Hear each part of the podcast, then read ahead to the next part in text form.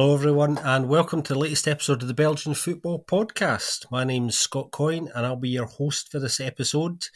No Ben this week; he's he's not with us, but I'll tell you who is our very own Mr. Joris Beck. How you doing, fella? Uh, I, am all right. I'll try not to be as cynical as Antwerp and Union have been at uh, Genk Turf the last few weeks, but uh, apart from that, I- am fine. A little bit caught it with the weather, but. Um, well, I hope my uh, my throat and my nose uh, are bearable to hear uh, for our listeners, and uh, well, uh, ready to go through the last week's uh, games for sure.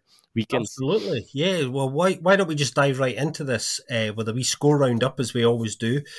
Friday night's game saw Leuven win one 0 at Charleroi. Uh, Saturday saw Mechelen get a 1 0 home win with a slightly controversial Geoffry Hairemans penalty quite late on.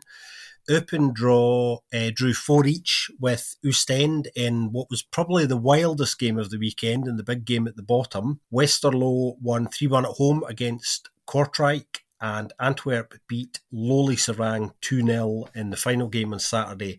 Sunday saw Club Brugge winning 2 0 at home against Ronny Deila's Standard. Ghent hitting six against Zulte in a 6 2 win at the Regenbogen Stadion.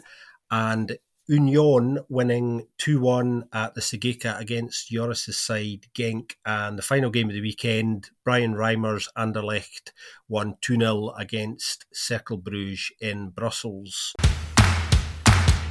Why don't we start, Joris, in Charleroi with the, the Friday night game, Leuven getting a 1 0 win? Not too much to say about this particular game, I don't think. Probably most. Do we have to start there? Do we really have to? But yes. yeah, why, don't, why don't we go chronologically? You know, we, we like to get lines here. Yeah, so, uh, yeah, I mean, the big takeaway for this game actually was probably the fact that uh, Leuven's goalkeeper, of course, uh, Valentin Cojocaru, actually got hit by a coin from the Charleroi Ultra section uh, during this game. The game actually got stopped for uh, I think it was around about 15 minutes in the end, and we, we don't we don't like to see stuff like that. It's just the latest in a, a number of incidents involving uh, Charleroi fans this season that have been a, a, little bit unsavoury. Thankfully, he was he was able to continue actually, and there was there was no harm done. But there may yet be some comeback on that. Two wins in a row for Leuven now, Joris. That's the first time they've had two consecutive wins in the league since August which is which is unbelievable. But they've brought themselves right into the the playoff two mix, I think, and that's also uh, Charleroi first defeat in six. Marc Brys will be quite quite happy this weekend, I think, won't he? Yeah, definitely. Why not? Like last week, I was saying like they uh, that Leuven got their that win to get no. Well, I didn't. I was still asking where they would end up for this uh, in this season because of that. But uh, yeah, indeed, why not go for that uh, final playoff two spot? Um, it's it's not going to be easy. I don't see them as favorites there, but it is at least something a little bit in their sight. And um, yeah, that's uh, that also, despite only have two shots on target, which is uh, yeah, they have been wildly efficient as well uh, this this week uh, in comparison to Charleroi. They, they had 25 shots, but unfortunately also only five on target.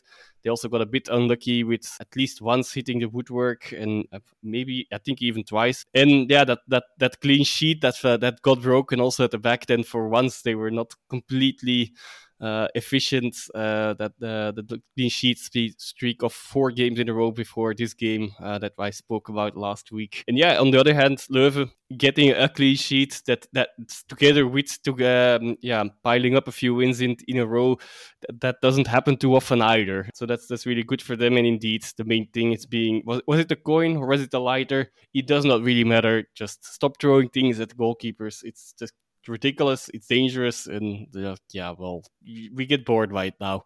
Not that yeah. it's ever has been exciting, but now definitely.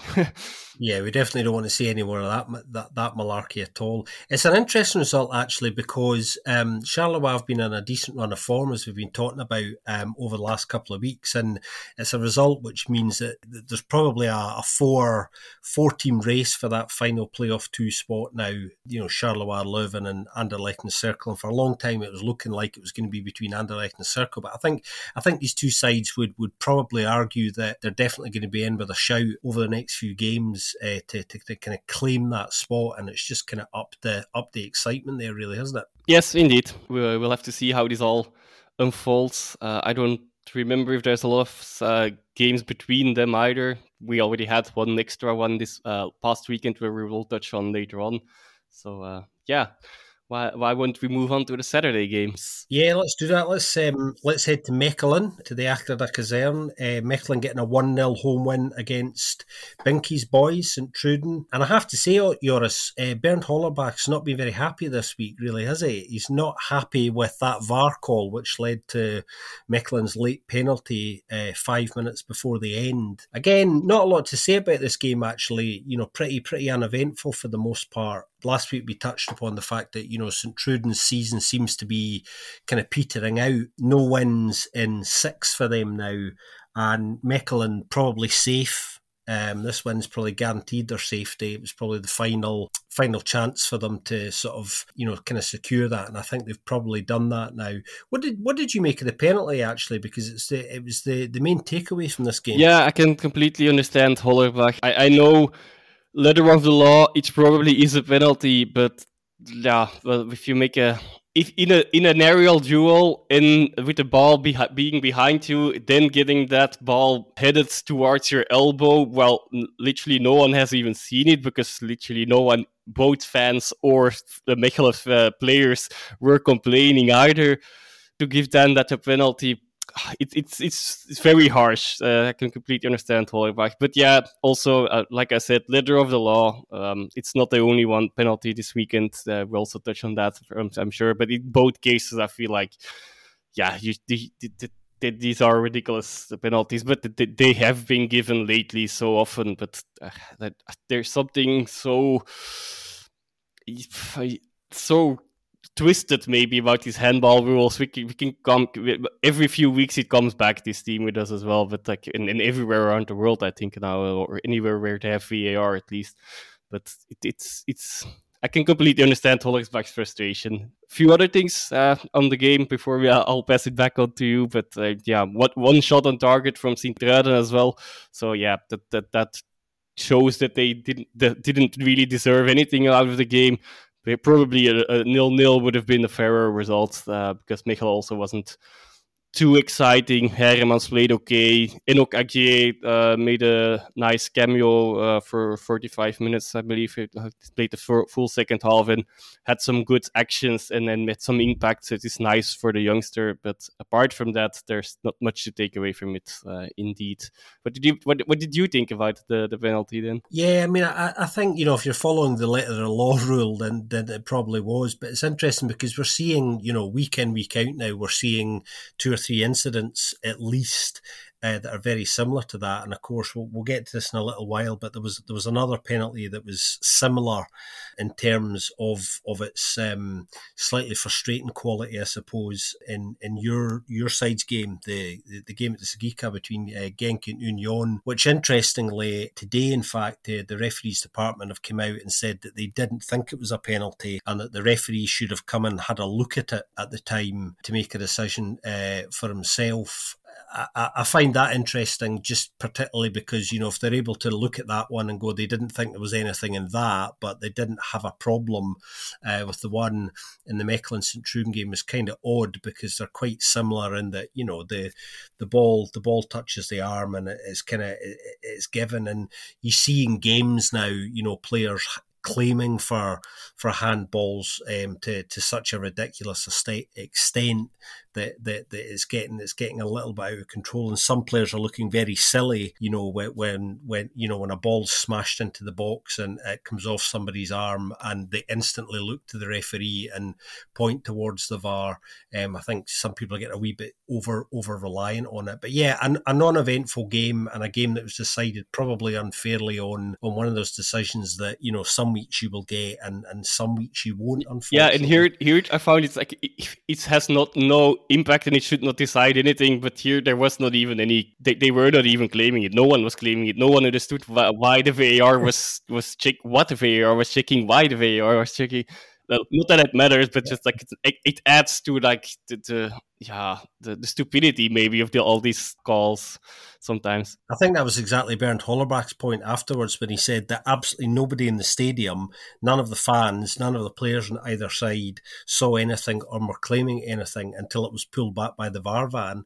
Uh, so what one individual in Bees um, had a had an issue, whereas you know thousands of other people, you know, either way did, didn't see anything, which does underline the kind of ludicrousness um, of it. I did also see rather amusingly this week as well that there's some journalists were invited to Bees to to have a little play with the the VAR setup uh, Imke Courtois was there along with another journalist, um, getting some some access to the ins and outs of how how all of that works as well. I think in an attempt to obviously increase the transparency because we know in in recent weeks that we we've had a little spate of uh, pretty controversial decisions and a number of complaints. Uh, so I thought that was quite a positive move to to be honest, but I'm not sure it's positive enough to to completely restore trust in in that in that process. I'm just waiting for our own invites. That's right. Yep, you can have us over anytime you want, and uh, rest assured, everybody, we will we will bring our screwdrivers and hammers and dismantle the entire thing on your behalf. Let's move on, uh, shall we, to the the Kehrweg Stadion for uh, the wild game of the weekend, as I called it earlier, a game that actually finished four apiece. It saw six second half goals. Um, it was one of those games where if you left the room and came back in uh, after any length of time, you would have missed a hell of a lot uh, because it was it was raining goals, particularly in the second half. A lot riding in this game, as we know. It was one of those ones where if one of the side had won, then they really would have put themselves in a, a much more positive position than they were kind of going into this. And it was great to see both sides really, really going at it. Not much defending going on, I have to say. I'd be interested to get your thoughts on that, Joris. I thought some of the defending was just, you know, non existent and probably explains why both of these sides are, are in the predicament that they're in. I thought Gassama and, and uh, Charles Cook were really good for it and they were they were really up for it, getting a goal each as well over the course of the game. But um, wild, wild stuff and interesting afterwards. You know, obviously Eupen dropping two points with virtually the last kick of the ball, which must have been hugely, hugely frustrating for Ed Still. He came out actually was very positive afterwards, talked about how proud of his team he was, um, talking about the number of shots of goal that they had um, how how offensively good they were. Interesting to note how he sidestepped, you know, what I was talking about there, and some of the rather concerning defending. But this was this was really great entertainment, particularly for the neutrals. Yeah, funny you have to mention that if you tune out for a few minutes, well, for whatever reason. Well, you miss a lot, especially in that five minute spell in the second half, where well, a lot of goals uh, followed guess who missed that? And has and and I have watched most of the game. A very entertaining watch but yeah that unfortunately I missed those five minutes uh, well a bit more than that as well. It was not just that it's not that I left right before and they started scoring but still um, there, there was a part of the game that, I missed and that was definitely inside that part. A very interesting game difficult to see like for, at the one hand a, a draw is probably a good enough result for Eupen but on the other hand, yeah, conceding three goals against uh, 10 men, uh, an opponent down to 10 men. Also, and yeah, just not making the most of, of it, even though, yeah, at least you can say they can get back into the game. But yeah, the, the, they were also 30 seconds away, I think, from really, like you said with Mechelen, from virtual safety, I think, for the whole, for the entire season, no matter what they do in the rest of their mm. games. Because of, um, well, we were having this discussion in the during the game as well. Ostende was ahead at one point. They are three points behind, but at least at the moment, with the goal differences and with the, the amount of games won, Ostende will virtually need two games at least to to get um, ahead of ahead of Eupen. Except if Eupen have one really horrible result, I think the goal difference most likely will stay in their favor. Uh, but yeah, um, if they would have won, that would mean that, that Ostende would also need three games instead of two, and there's only five left. So that, that would have been a really tough ask from them. Plus, of course, Eupen would also have uh, jumped uh, and leapfrogged um, Kortrijk, so another team must, uh, that should go above them. So yeah, I, I, they will feel very frustrated about that. You could also feel the pandemonium after the the, the four three. Um, where I was already thinking, hold, hold on, guys, it's 10 minutes to go and your defense hasn't been looking so well. So I hope like you're not resting on your laurels and then try to get that fifth goal still. Um, of course, not throwing everything at it, but at least, yeah, try to go for it, which they probably did. And I think there was one moment they only created, but like where N'Jie probably should have passed the ball to a teammate, uh, crossed the ball that was probably free in front of goal. And instead of taking a shot from a well, an angle you can take a shot from, but still a very difficult angle to score, especially since Hubert, I have to mention him, uh, definitely in this game. Despite uh, conceding four, he, he also uh, held out a few, mm. well, held out a lot actually, but there was a few really good saves as well. And yeah, he actually in the end got the assist for the yeah for the the for the four four uh, in the in the really dying seconds of the game, uh, which is also remarkable. But yeah, also not great defending again uh, from both sides. Uh, one last thing I want to highlight from Eupen is uh, just like if you watch, well, actually, you need to rewatch the whole game if you can. If you can't, try to watch, find the highlights. Uh, the, you can find them on our Twitter page, I guess, eh, or uh, otherwise via Eleven. I'm sure they, they will be available. Uh, watch them, watch them completely in full. But if you really don't have any time, then watch the the, the, first equalizer, the one-one from uh, from Eupen, uh, right before halftime. That that was a really really well played out game. Both uh, uh yeah, the spell of uh, of ga- of the game where um, the, the, the whole attack was was really a nice team build up, but then also the finishing itself was also brilliant from uh. So definitely look that up if you haven't seen it yet. Ostende, despite that performance, yeah, defending like they they that just like there were two very similar goals that they conceded. Like, yeah, this can happen once, but twice, yeah, it feels like they, they should have learned from that mistake and they didn't. And well, it it cost them half, I guess, in the end, not not completely, but uh, they they got back into it. But yeah, that these small margins can make the difference in the end of the season. Like, what was it? A, uh, just a yeah, a weighted cross to the second post and then an easy header for, for the Eupen player. One Spreveljak and one Lambert, I believe, to uh, yeah to uh, yeah across to the corner across uh, them and yeah diagonal header. It's difficult to to for a goalkeeper to get that, but I do think the the yeah defenders should have learned at least that second time. Um, it uh, wasn't to be.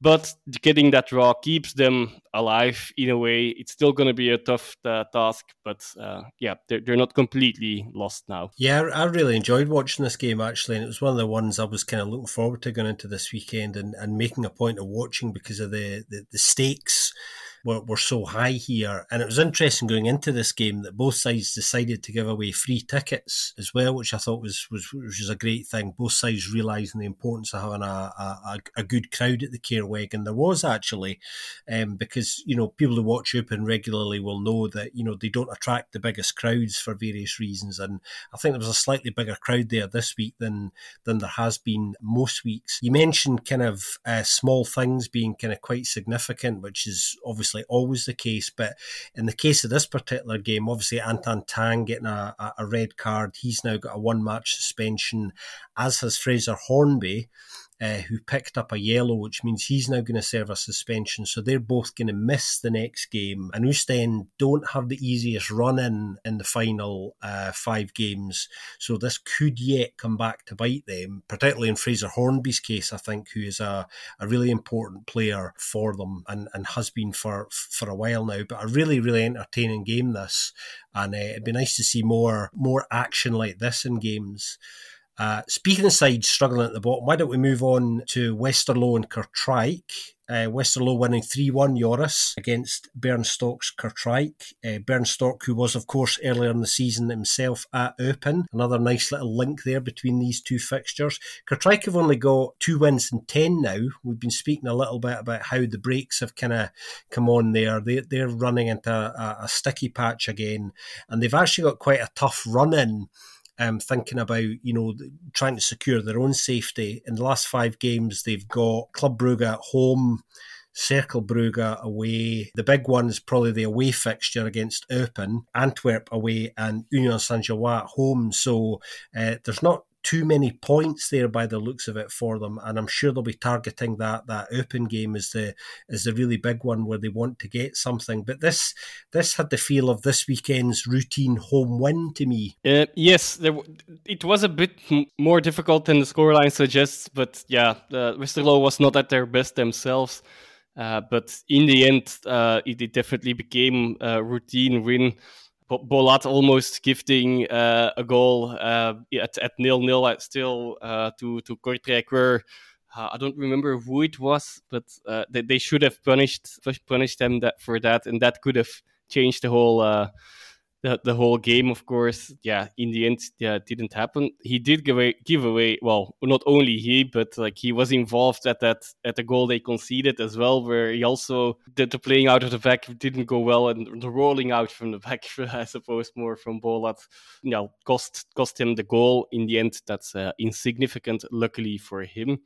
And, and for the whole uh, defense. Kortrijk, yeah, Soleimani doing the boarding and, and in that same action twisting his ankle and being out for at least a few weeks. It, it does uh, hurt them, obviously.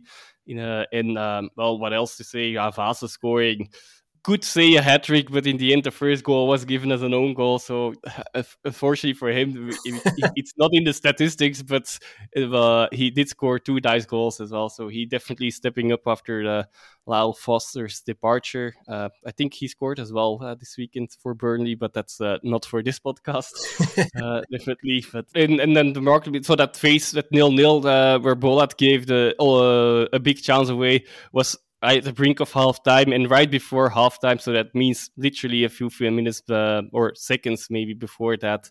Uh, yeah, the Vaesen or Watanabe scored that the one 0 for Westerlo for the other side. So that's uh, yeah, that, that's how, how, that game could have changed because it probably would have prevented the Westerlo goal at the same time as well. Yeah, the Westerlo's good good home form continues as as it has done uh, all season, and they're still kind of banging the goals in. In fact, only your side, Joris Genk and Union Gilloise have actually scored more than Westerlo this season, which is which is pretty pretty impressive stuff. It'd be interesting to see where Westerlo would actually be if um, if defensively they were a little bit stronger um, because they do concede quite a lot as well. But that's one of the reasons why they're so they're so wildly entertaining, and I've been continuing that streak of of newly promoted sides who've who've done very well in the in their first season season back.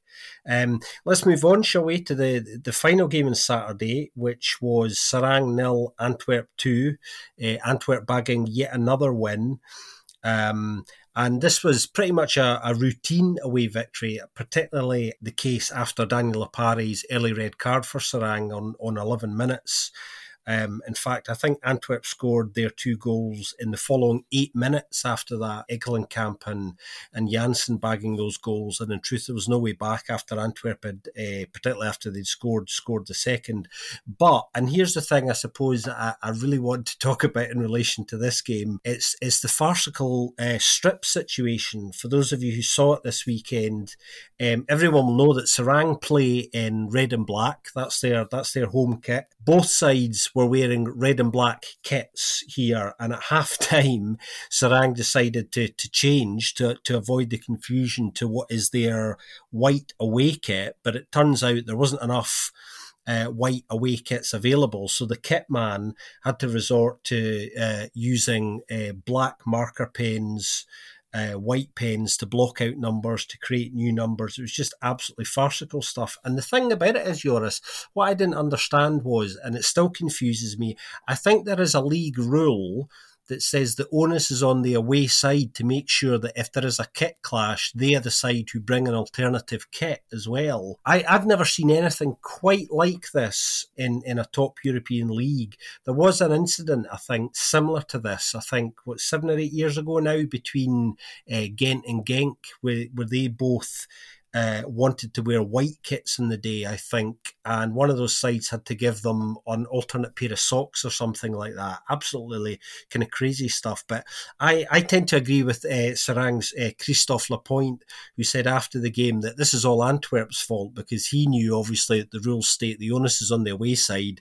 and he was asking, why didn't they bring their white away kit? So um, I suppose that's a question for Antwerp's kit man. Yeah, there, there's a few more things to this story. So apparently the FA decides, uh, well, which colors, uh, or at least advises which colors should be uh, worn.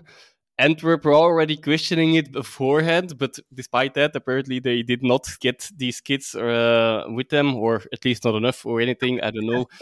yes, Red. Then on the other hand, obviously, what in the end was made it more farcical didn't have enough shirts. Uh, uh, yeah, for the uh, for alternative shirts. Yes, I believe it was even um, in the other in the other case you mentioned, uh, if I recall right, because I'm not completely 100% uh, sure, but I believe it was maybe even that one of the teams had to wear the away kits from the other team. But yeah, because because obviously they these will have completely different colors to the other to other to the home kits because that's the rule as well that they that these colors are not too uh, similar. Uh, but that's why you have those kind of kids.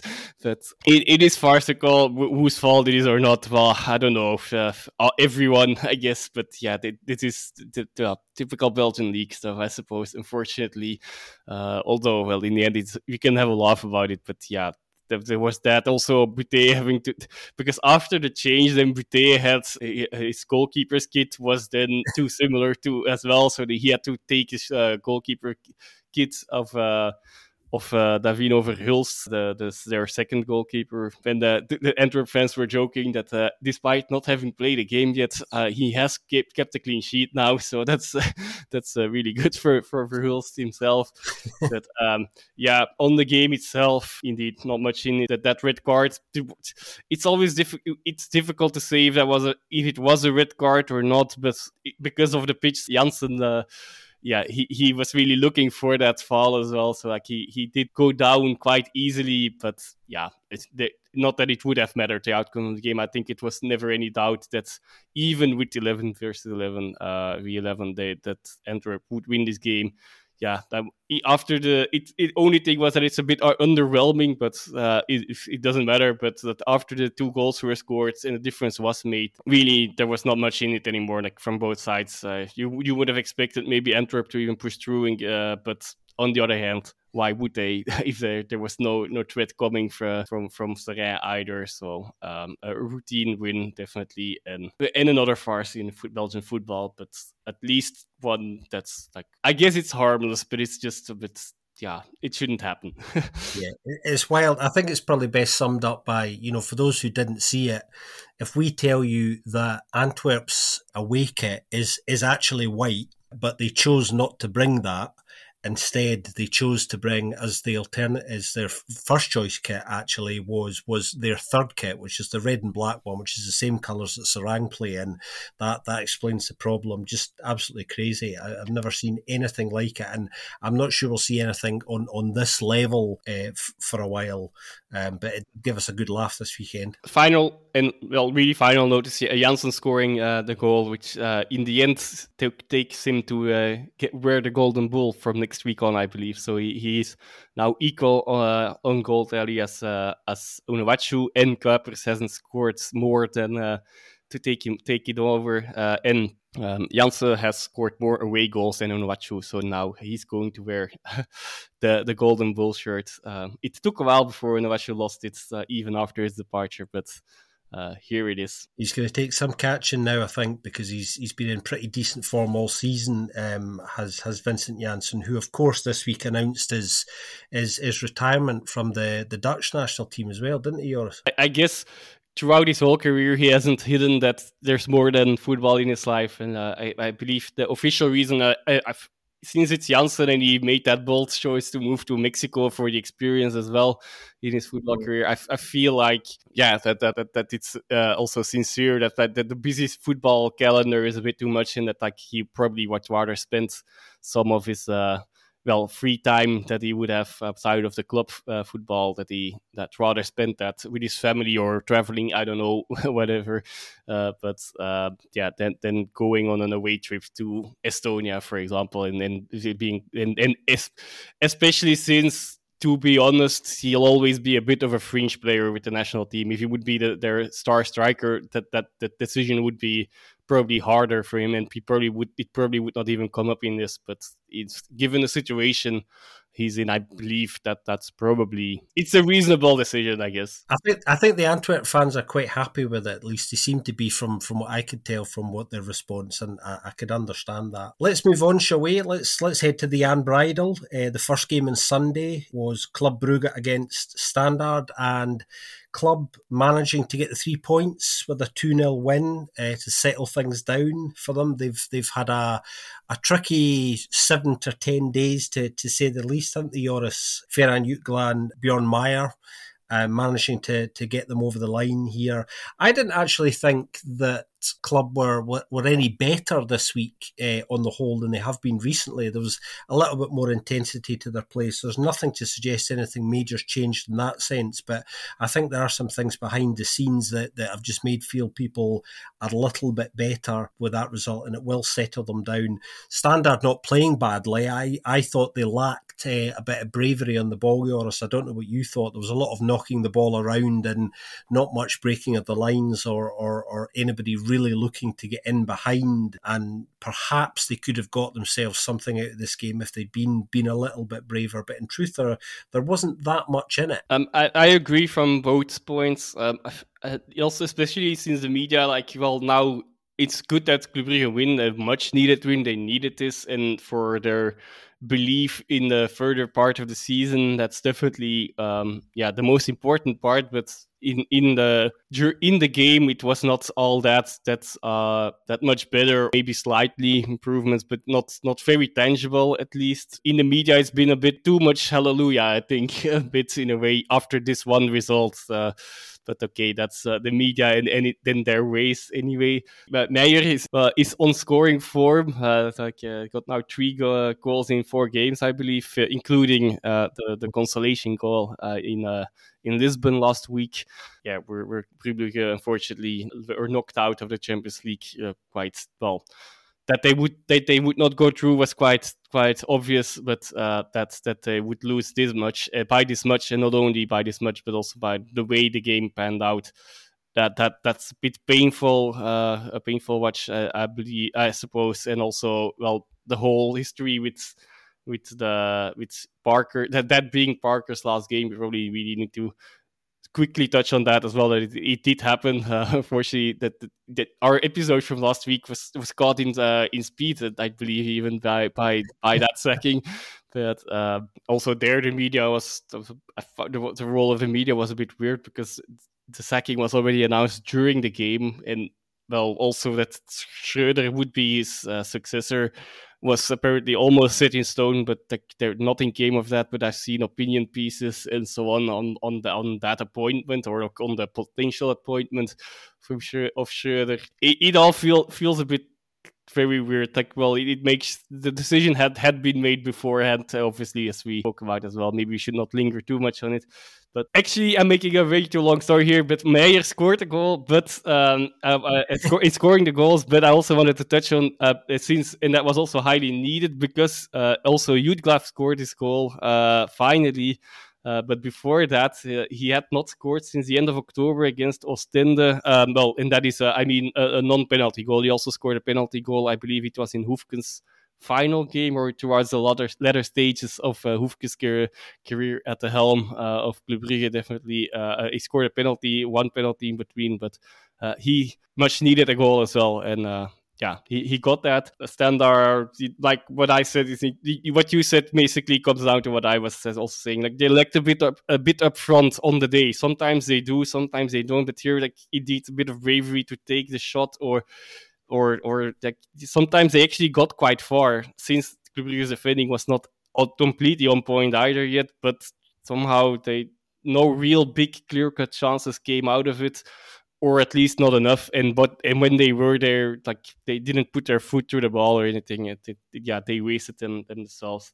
All in all, I guess a deserved to win. But yeah, it, it, it, again fine margins, I guess. Yeah, so we see so many games like that nowadays. Yeah, you're right. Just on, on Scott Parker again, um, it's funny. Um, obviously, a lot's happened since since last week. When obviously we were speculating just as much as everybody else was about what might happen in, in the few days following following the Benfica game, and it happened a little bit quicker than I think uh, anybody realised.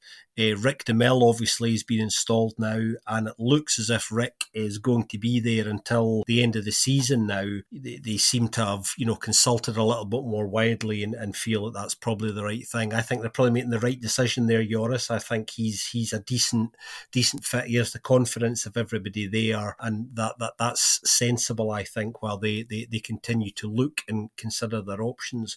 We've actually had um, amongst our listeners' questions this week. We've we've had a question specifically on Club Brugge, actually, which we, we might as well take just now, Joris, while we're, while we're talking about Rik De Mil and Scott Parker. It's from uh, regular listener Matt J Ball 98 at Matt J Ball 98.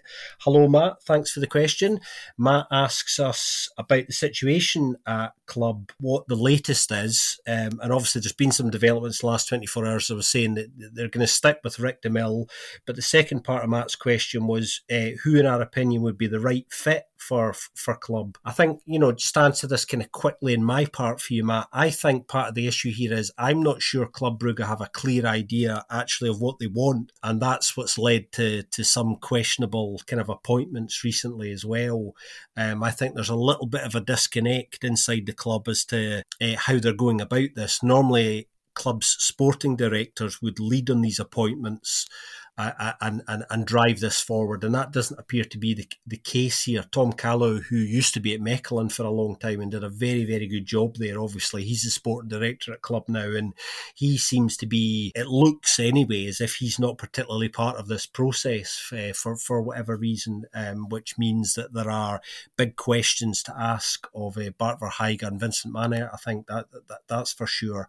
Uh, it'll be very interesting to see what they do decide because there are a number of names names um, swirling around just now, aren't they, Joris? And they really need to decide in some kind of you know long term long term game plan on this. Really, definitely, and indeed, it, I guess they should first get that internal vision in order. There are some good options. i i I hear whispers, but like this is very much speculation that that Geraerts even already has a well, he's definitely one of the candidates. I don't think that would be a secret, uh, but that, that there might even be already some kind of oral agreement in place for that. But um, yeah, th- there's there's plenty of good managers, and I'm I'm I, uh, personally very bad at, at this uh, of at talking and, and, deciding and finding the, the new ma- right managers or the right fit for clubs. Um, Geraerts is a club man, so I can tell you that at least. So like he he he played there for a while and uh, he still lives there, even I believe. So that that would, um, in a in a cultural fit way, probably not be uh, a bad choice. That doesn't mean that there aren't uh, any more viable candidates around uh, that are without a job at the moment as well. Um, I'm also not sure, indeed, given the position Union and Geraerts themselves are in this uh, this this season. Um,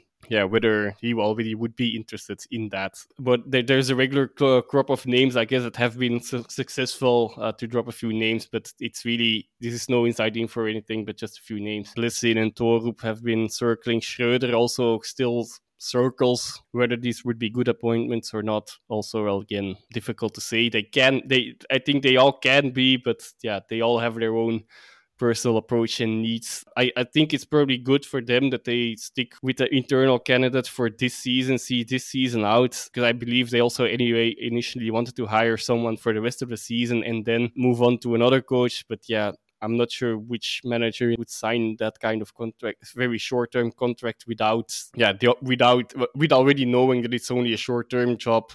Yeah, definitely something we're going to come back to talking about um, in the coming weeks. Um, and if not before the end of the season, certainly over the summer, it's something we'll, we'll be talking about. That, that, that's for sure. Let's move on, shall we, to uh, Waregem.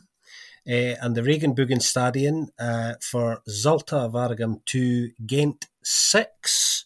And I suppose the big story to from this game, Joris, is the four, yes, four second half goals for Ghent's 20 year old Nigerian striker Gift Orban, who's just had a, an unbelievable start to, to his Ghent career. He's now got nine goals in eight games in all competitions, and he would have had five in this game if one hadn't been chopped off as well to make it even more remarkable. He's actually the first, uh, and this is this is a wild stat, the first Ghent player to score four in a game since the late Leon Mokuna uh, got four in 1958 against Beringen, which is just unbelievable. And some of his finishing this weekend, uh, Orban's finishing was was absolutely wonderful, and he's the main takeaway from it. Other than the fact that Zulte just cannot stop conceding goals. The main takeaway was also uh, he also missed an incredible chance, probably the easiest one that he created for himself. Uh, well, but then the finishing was quite easy. It was like a take well it was like taking a penalty kick for the finishing, and he curled it wide. Like, I don't know how he missed that, and then scored uh, a brilliant free kick and put in some nice uh, other types of goals as well. So, uh, but yeah, okay, that didn't matter obviously, and he still had, it. regardless of that, he had a great game. But well, great doesn't even start to to make, to describe it, I guess, or at least the second half. Ghent didn't get to get their record record win uh, against Waregem. That was two seasons ago. That was two seven, and at one point it very much looked like they would easily break that. So uh, they, they, I, I don't think anyone's too disappointed on from on that from both sides, but still, they would have been nice for them, I suppose. Um, but also, like they, they were, despite that one big miss, really, really making the most of their chances because yeah, also we'll come back to Zulte as well and in that defense indeed. But uh, they only very, very, very narrowly, I believe, by 0.08 or something beat Zulte on um, expected goals, and there were no penalties in this game to to uh, close that gap easily. Uh, so yeah, that that actually sums it up for nicely for once. I know we shouldn't use X, xG expected goals too much into a in a single game, but also just the first half, uh, actually were playing quite well. It was uh, was remarkable that the or remarkable uh, Ghent were also not defending too well. That that Zulte weren't ahead by the time that Ghent actually got their first real big chance. That which was then headed in, and two minutes later, yeah, another another brilliant finish from uh, Castro Montes, uh, and then I think we've got uh, all again goals covered as well. Yeah, we already killed the game. The, the Zulte just yeah is so inefficient um, on both sides uh, of the of the game. Again, um, yeah, they they really were very much in this game. But yeah, th- then they finally scored the, the one two to to get back into the game. One minute later, Orban scores his first goal. Then they get back in it to it in it again. Two three. Two minutes later, Orban scores. Yeah, and the, the game is they just make it so difficult for themselves and yeah, they, they, they just can't stop leaking goals, and, and they really want that title of the worst defense in the league. Um, but I, uh, if they also want to stay up, still, I think they, they can still may get both both not get relegated in the title of the worst defense in the league. Uh, I fear they they already at that point where nobody's going to catch them on that point anymore. Well, it's interesting because on that specific point, I went and had a look at this um, because it's obviously, as we know, this is not a new issue. We've been talking about this for pretty much the last three years um, in, in a cyclical way in relation to Zulte. They've actually conceded 67 goals so far this season. Last season, across the entire season, they conceded 69. Now, at the moment, they're conceding an average of about 2.13 goals per game game, which is going to make it very difficult for you to win any games, obviously. But if they maintain that average, to the to the rest of the season, and there's no reason to suspect that there's going to be any real change between now and the end. They will have come the end of the season conceded pretty close to 80 goals, which is unbelievable. And if they can manage to escape the drop having conceded that many goals, I will be very, very surprised, I, I, as will some other people. But some numbers in there and some issues which which have never really been addressed over the four years, just kind of coming back uh, yet again to haunt them. Just before we move on uh, to to talk about your side against Union, Joris. Um, coming back to Gift Orban for a minute, a lot of people have been getting very, very excited about him over the last few days. Do you think people are getting too excited about him at the moment? Because despite having an amazing start, there are a number of people who seem to have sold him already for 20 million euros, including himself, because he said he uh, he would he would take the move to the to the Bundesliga or the Premier League this summer already. Of course, that was just a simple yes or no question uh, in a talk show program, but well, he could have answered differently, I suppose. No, nonetheless, yeah, it's always difficult. Uh, this kind of things. There's the footballing side. There's also the business exercise to make. From a business point of view, I, I guess Gent probably would have to sell. From a footballing point of view, it would both be yeah, and also for him, probably financially, it would be uh, yeah uh, a good move if he makes one uh, next one. That that that's also no no surprise. But for for him personally in his football career, it probably would be good to settle down in in, in Ghent and, and see what he can do over over a longer period of time. Okay, uh, because now it's really he, he's yeah, really put the well, he, he's really started his career on a uh, at Ghent at a level that well, there's there's just no way that, or I would be very surprised uh, that, that, he can sustain that. Uh, but if he can, then that also means well, both good things for Ghent and for him uh, will come through uh, later on as well. Yeah, and, and also yeah, to get some stability and get make sure that you make the right steps at the same time because he definitely needs to work on something still. Obviously, his finishing is great, but it's it's not always all that consistent. So I think he needs to get that actually the consistency inside the game. Um, I believe to be to really be 90 minutes on top of his game. Uh, right now, he has some spells in games that he's very absent as well still and then he still does something amazing which is already more than many players uh, can, can provide but um, yeah, I, I think it, it, that would be easier to achieve when you stay a bit longer at the same club as well. But um, yeah, there, there's so many factors in there. But if I were him, I, I would definitely not stay a bit longer. Yeah, I think that it's, it's a really interesting one, this, because, you know, his start has been so much better than I think a lot of people uh, expected. And, and, and when you look at, he's a particularly good finisher, actually. He doesn't do too much in games aside from that, but is um, he's a good shooter and his choice of shot, shot placement and things like that is, is, is very good good. But it'll be difficult to see how he can maintain anything like this. So, so to find his natural level is going to be really, really interesting. And I think, you know, sides in top big sides, elite sides from top five leagues, certainly will be looking for numbers like this uh, to be sustained over over a longer period. So hopefully sticks around next season. But it's, it's an interesting one to keep an eye on because uh, we've not seen anyone kind of explode, if you like, onto the scene like this for for for a little while. And that's that's definitely what, what, what he has done. Let's move on, shall we, to, to your side, Joris, uh, to the Cegeka. Genk 1, Union Saint-Gilloise 2. And Genk's lead has now been cut to just five points, Joris. How do you feel about your side's performance this weekend, other than being understandably quite frustrated? Oh, yes. Uh, there there was a time where I definitely would not want to talk about this game. I still, I'm only reluctantly doing so, but yeah, okay.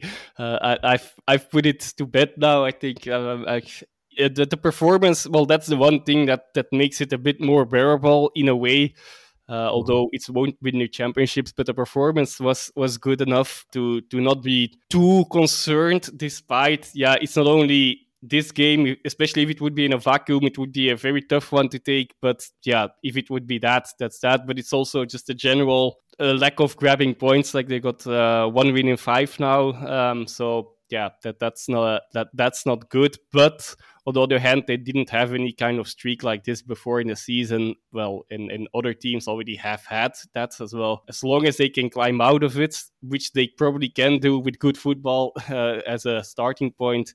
It, I'm not too concerned about the complete season yet, but of course this this was a tough one to take. The the the game when yeah, Genk were really went off to a really flying start. They gave away one uh, quite big chance as well in the beginning, but after that, yeah, the, the, they had actually quite complete control over the game, partially because uh, Union also um, well were putting on a, a, low block and, and but still they they managed to to get through a few times and and yeah just a bit of a bit of lack of, of end product in the end uh, of course so yeah not not enough clear cut chances, but in control of the game, letting the ball go quickly, sometimes playing through the lines. Maybe not enough, but can't expect it to do, happen that much against a side like Union, who has a good organization. But regardless of that, they, they came through and quite far uh, in the first half, uh, considering circumstances a lot. Um, Van der Heyden really couldn't keep up with uh, Paintsil, uh, yeah, for example, uh, at that point. And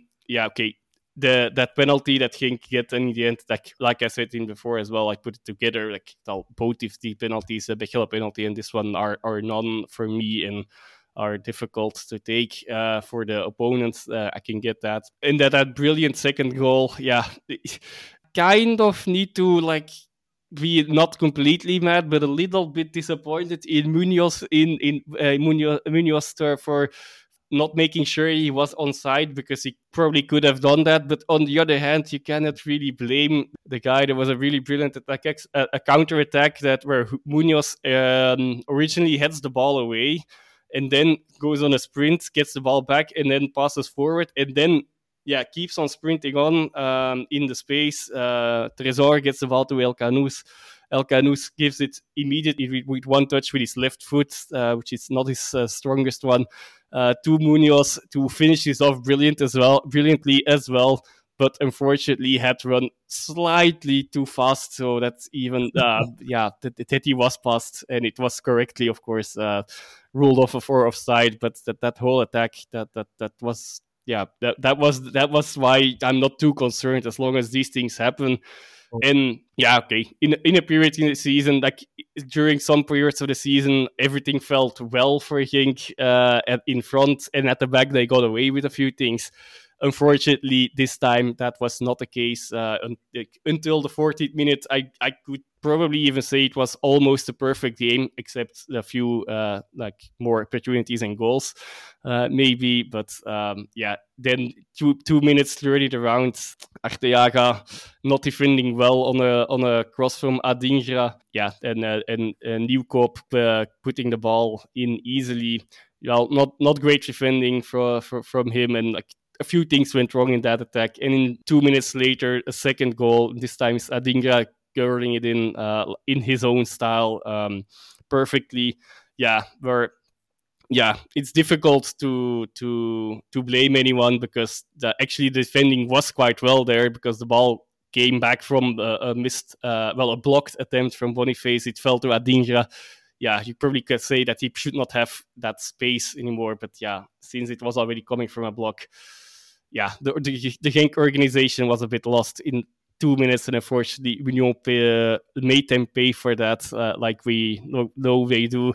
That's why I also said like the, the, the cynical side of Union, which is well, this kind of cynical side is it's not meant in a in a pejorative way. Uh, it, it's not meant in a bad way, but yeah, it's it, it this is this is what they do, and uh, you really need to be concentrated for 19 minutes as a Genk side, and that that's more concerned about still like to get that defense a bit back more in order or get get a few results back uh, together, and, and and everything will be well, we'll be fine. Second half, I think we're not that good as anymore. They, they they still had the control, but now even more, you know, we're happy to let them have the ball, and uh, they didn't create enough uh, to really warrant another goal. Even though, yeah, also fine margin, margins again. Actually, that second goal, uh, or actually third goal, even fell. But yeah, just the few centimeters between a shoulder or uh, and and an arm made a difference between uh, McKenzie making hands without knowing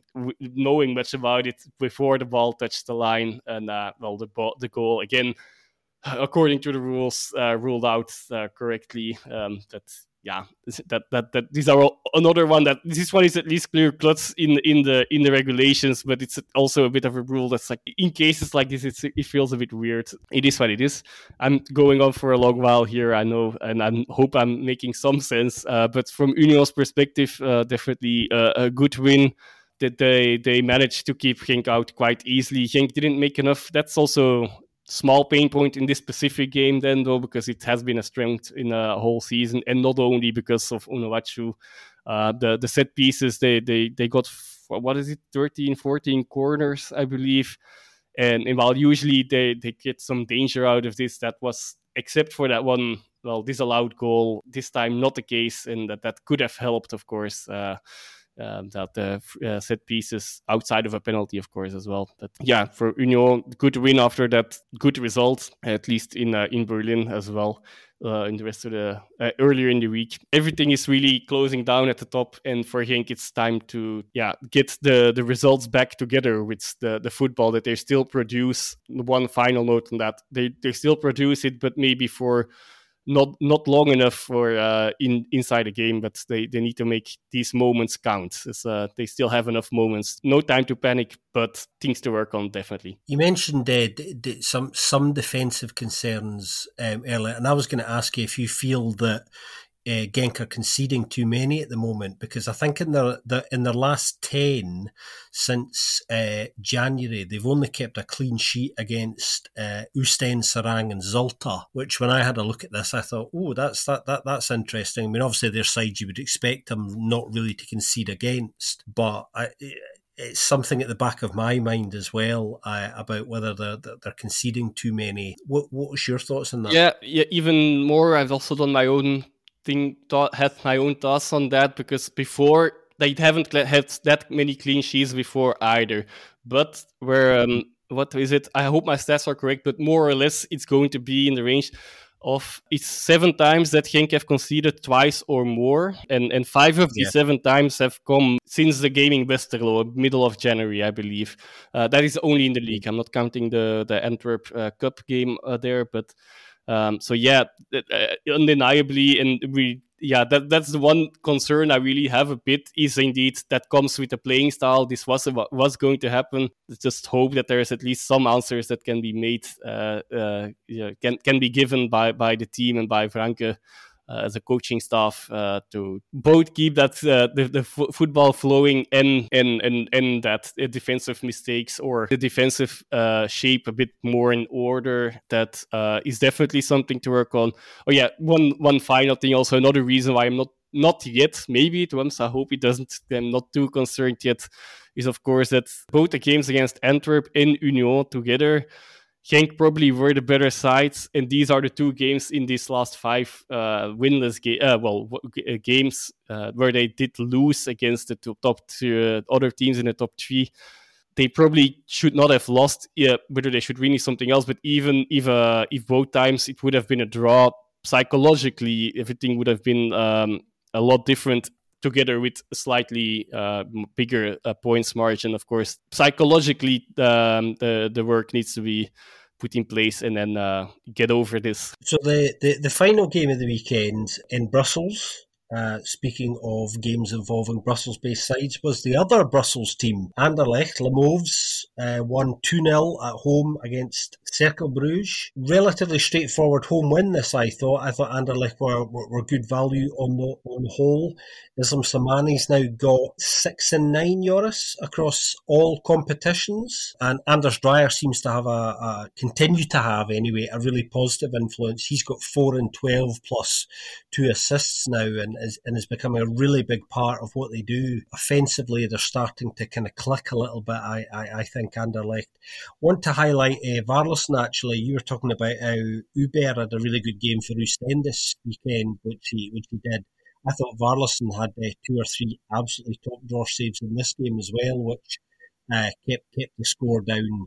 Um, and this is a big win for Anderlecht because they go in, they went into this game rather knowing that if they didn't win, then probably their playoff two chances were were gone. But winning means that they are right back in the mix along with Cercle and, and Leuven and Charleroi for that last playoff two spot. So a really important win for them this weekend, Joris. What did you make of this? You, you highlighted exactly that. Uh, Warleson was probably the only Cercle player on, on their regular level. And I think that's this time entirely up to Anderlecht being uh, playing so well. Uh, probably the best they've played in a long while. Um, Uh, and and they got that first win again to come back to last week. That first win against a team that has that's currently in the top eight. Yeah, they, they did get that right in time, and uh, yeah, now now they're definitely in the race with it. And yeah, they, they def- there's a a case to make that they may be even the favorites uh, for that final ticket now. Um, but uh, we will uh, have to see how that all uh, is it sustainable. And you already touched on Dreyer and Slimani. They've been, if I'm again, if my stats are not mista- uh, wrong, um, if, if, I'm not in, if I'm not mistaken, uh, they've been part of 12 of their last 15 goals um, combined. So that that's definitely, yeah, it has been a, a, um, lucrative uh, winter window for them. And yeah, definitely the Slimani himself actually he he scored two, but he probably should have scored more than four the, than the four of Orban uh, to this weekend. But uh, there was a good uh, on tonight to deny him, together with I guess a, bit, a bit of subpar finishing at the same time. But um, even then, I think the most of the shots anyway were still on target. So all credits uh, still go to uh, to Warleson there. Noteworthy is also still that uh, Kevin Denkey got a red card at the final in the final Ooh. stages of the game.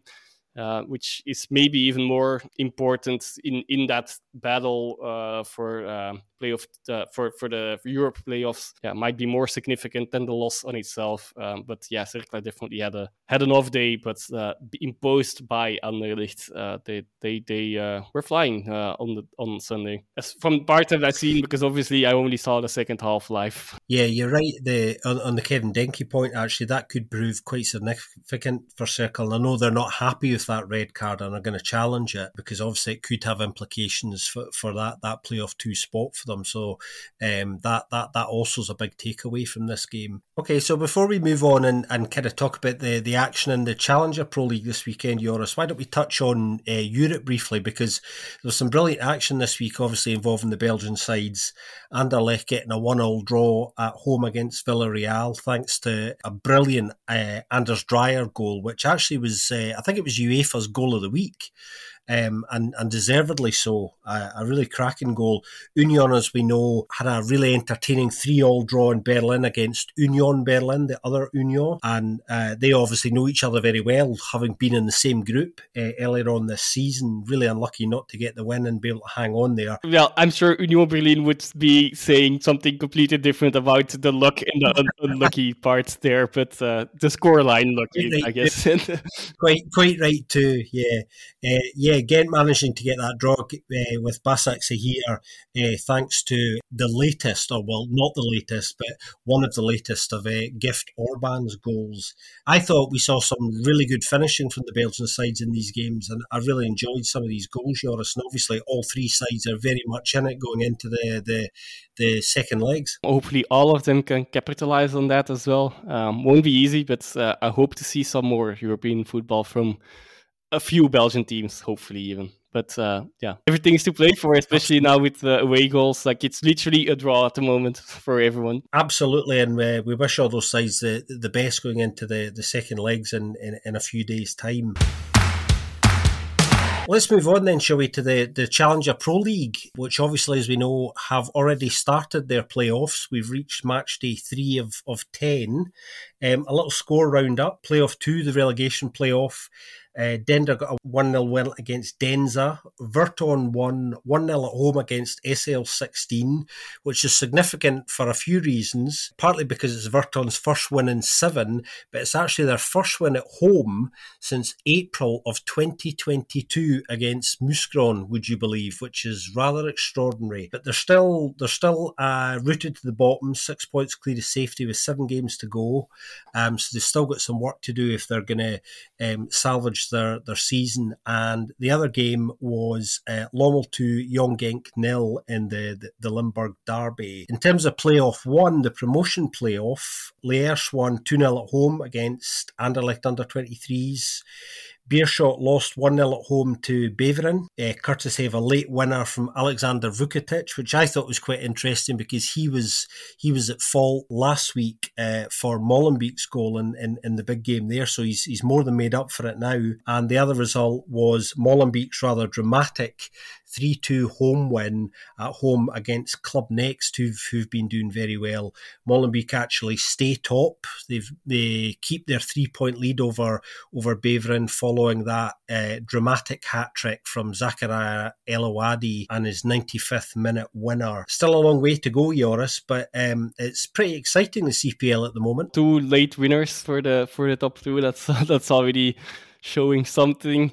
For for eh, Virton, I also can add that uh, eh, they they've made the goalkeeper switch uh, because Vincent Sini, uh, the the regular first team goalkeeper throughout the whole of the season, has yeah not would be would have been moved to the bench anyway, but also has not reacted well to that.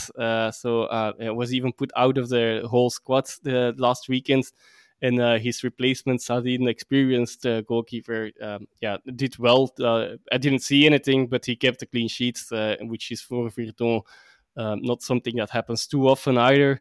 So did well enough. So um, yeah, that that's that's a thing to note as well for for in that relegation playoff. And yeah, definitely uh, they they did need that win. They still have a lease of life because of it as well. So uh, we'll see if, how that uh, develops. And on the top, yeah, El Elouadi is really on fine form, not only in this game. And uh, yeah, things are heating up still. Yeah, absolutely. And we'll we'll be keeping a close eye on that for you, everybody. Don't don't worry about that.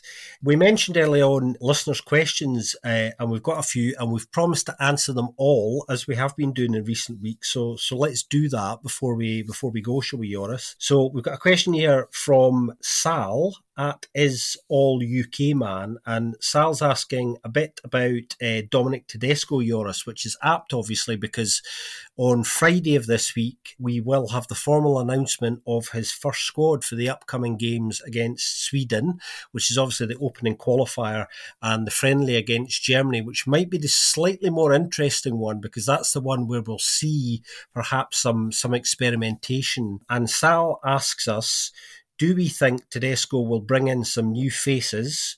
Uh, the answer to that, the short answer is yes. The second part, and I'll ask you this, Joris. If so, who do you think deserves a call up the most? There are several uh, players to name. I'll try not to be too subjective on the matter as well. But uh, well, I, I do think Romeo Lavia will already be in there. Uh, Southampton uh, central midfielder, central defensive midfielder. He's, he's impressed and he's still very young. Um, so despite Southampton not being the, the the team that's shining so much in the Premier League this season, he he has done well uh, when he was not injured. That's also, of course, a question. I also think then to get a bit more subjective, that Tresor definitely deserves a call up, not only because of his uh, just generally really amazing season, I think, but also because there are actually are some injury worries uh, and then players out with injuries uh, on that position. So I, I, feel like he deserves a call up. Mignolet retired as well. Uh, you announced that officially yesterday, even though it was already by accident by communication leak by, by, by, the by the FA actually already announced on what is it Friday or Saturday I believe. Uh, but uh, yeah, okay. Regardless of that communication mishap, he has retired now officially as well, so that there might be a new goalkeeper. Although I feel like he might go for Sels uh, as a third goalkeeper, he's also not the most important um, yeah position in the squad, of course. Uh, that uh, that there might be uh, some some uh, might be Sels or a younger goalkeeper. Uh, there are a few candidates there, I guess. Bodart, Van der Voort. Who else has been in the in the U20 under 23s um, goal in uh, Mout the past few years? Uh, Kaminski, maybe even. I don't do not have clear sight on how he's doing at, at Blackburn. But okay, just to name a few, so it might be a new goal, a third goalkeeper. For the rest, it depends if if uh, how much uh, of the uh, older generation that haven't retired yet. If, if yeah, if there will be more announcements um, uh, uh, of retirements for the national team, or this in in the days still coming up as well, that li- would limit uh, the choices uh, as well. And um, well, we we do know that Tedesco has watched a lot of uh, Belgian players, young players. So I'm, I'm sure he will be looking to, to, to bring some new people in, probably also some that I haven't mentioned yet. Yeah, so I think there's there's there's a lot of moving pieces here in terms of who might be selected and, and, and who might not. And people are getting very excited about all of this and the possibility of wholesale changes. But I just want to temper that for everybody for a little bit because there's no real time for experimentation. We're obviously jumping in at the deep end to, to a qualifier with Sweden. Um, so there isn't much time for, for immediate tinkering. And that's where the Germany fixture, as I was saying earlier, becomes a little bit more interesting because that's where we might see some faces tried in certain positions and and uh, tactical things that we we're not going to see against uh, Sweden. So that's that's the one game of the two that I'm slightly more interested in for lots of reasons. Also, just as a side note, really interesting over the last 24 hours to hear under 23 T1 Jacky Mathijssen talking about the fact that Domenico Tedesco's first squad selection is going to have a massive bearing on his own squad selection for the upcoming under 23 European Championships in Romania and Georgia as well. So long story short, there's a lot of moving pieces here yet, but we'll probably be talking about some of this again uh, next week when we see the squad in, in more detail. So hopefully that answers your question. For I'll, you, I'll drop one more name. Uh, Vermeeren is an option. There's a case to make for him, I suppose. yes, Arthur Vermeeren. Yeah, of course, Arthur Vermeeren. Uh, Antwerp is getting everybody very excited at the moment, and uh, actually was saying that uh, we're probably going to be seeing one of two scenarios here. Either he will get a call up for the senior side, which is is is I, I would say 50-50, but probably more unlikely, but at the very least, he'll probably be picked for the for the under nineteen side. I, would be very surprised if that if that didn't happen. But my feeling is it's come probably slightly too soon for the senior side. But we'll see because Domenico has has mentioned his name uh, a few times. But I'm quite excited to see what comes out on Friday lunchtime, um, and we keep a close eye on that, all of us. Our next question, actually, Joris, comes from and it continues the Belgian FA theme because it's related to the Belgian FA again. It's from. Uh, Felinius Monk at 313 Dennis. And he asks, I would love to hear more about the FA's budget. And I think this actually hints at something that's happened over the last week and a half. We know that the FA have been uh, letting a lot of the medical staff um, go and, and kind of slimming down the staff a little um, at the headquarters in, in, in Bees. This isn't actually unusual. I know some people have been kind of quite concerned about this, but quite often when you see a changing of the guard and a new coaching staff come in, often you see things like this happening. There's a couple of things I would say in this, Joris. I would say that Roberto Martinez had a very big support staff at his own request. He'd built up a big network there, uh, which was very much his and had been in place for a while. So naturally, a lot of that's going to get dismantled. And the other thing is, obviously, with a very poor World Cup, the Belgian FA didn't really make much money from the World Cup as well, um, and that may or may not have have been a been a factor here. But I don't think people should be too concerned about the apparent slimming down of things because that's not necessarily a bad thing, and it's probably something that's going to be high on the list of uh, new sporting director uh, Frankie Vercauteren, who will who will lead in a lot of these budgetary things. If I'm not mistaken okay, that's actually not a good thing. But if I'm not mistaken, over the past few years, even the good years, rarely there has been uh, so, some uh, some gains and definitely no well no huge financial gains for for the association themselves.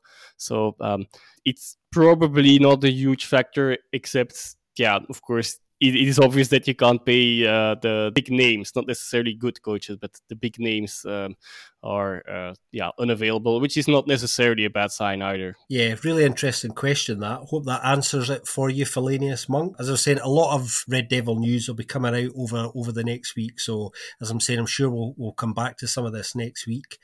Our final question, Joris, comes from Robert Sherwood, who I think, judging by his question, might be an American listener because he's he's asking us about uh, some of the, the American players in the Pro League. Mark McKenzie, Marlon Fossey, Sam Vines, and Bryan Reynolds, and asking us pretty much what what do we make of them and uh, how many of them do, do we think will still be around in the Pro League next season? Yeah, that is a good question, and the, the, remainder of the season might have a say in that as well. Especially in the case of McKenzie, I suppose. Of course, the one I'm uh, I have the most eye on as a as be uh, well, as being a Genk player, and him being a Genk player, and me being a Genk fan.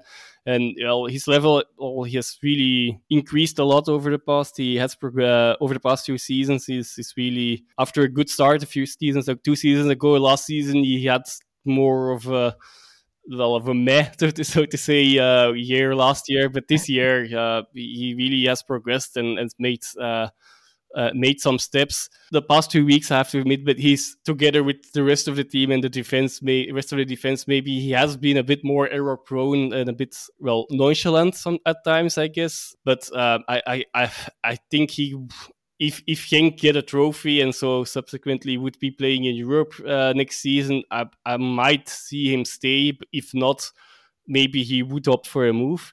Uh, Sam Vines, well, as uh, as as as he also mentioned, has been injured for a large part of the season now. I believe I've heard that uh, that he finally made his uh, first uh, um, few steps back into the uh, young Reds squad, so the, the under their under 23 squad, so is almost ready to play again. Uh, whether we will find the spots uh, with Avila uh, performing quite well recently is another question, but uh, DC will be fit. But regardless of that, I do think he will still be around. Reynolds, it also depends, I suppose. If, if will he does he uh, want some stability? Does he want to stay? Can I, I believe he's also still on loan, so can Westerlo uh, can and do they want to pay uh, the the amount for for getting him longer. Fossey, I, I see him staying uh, at at Standard as well. To be honest, uh, he slowly got his spot in the squad and has actually been really decent uh, over uh, over this course of this season. So, except that's of course always a question still with Standard. Except if they have to sell him because they got a really good offer for him uh, I see him staying and, and yeah, getting more uh, settled into first team football in Belgium. Yeah, I'm just going to say I, I, agree with all of that. Thanks so much for your question, Robert. I hope, hope that answers it. And thanks for all of your listeners' questions over the last few weeks. We really enjoy kind of getting to grips with these.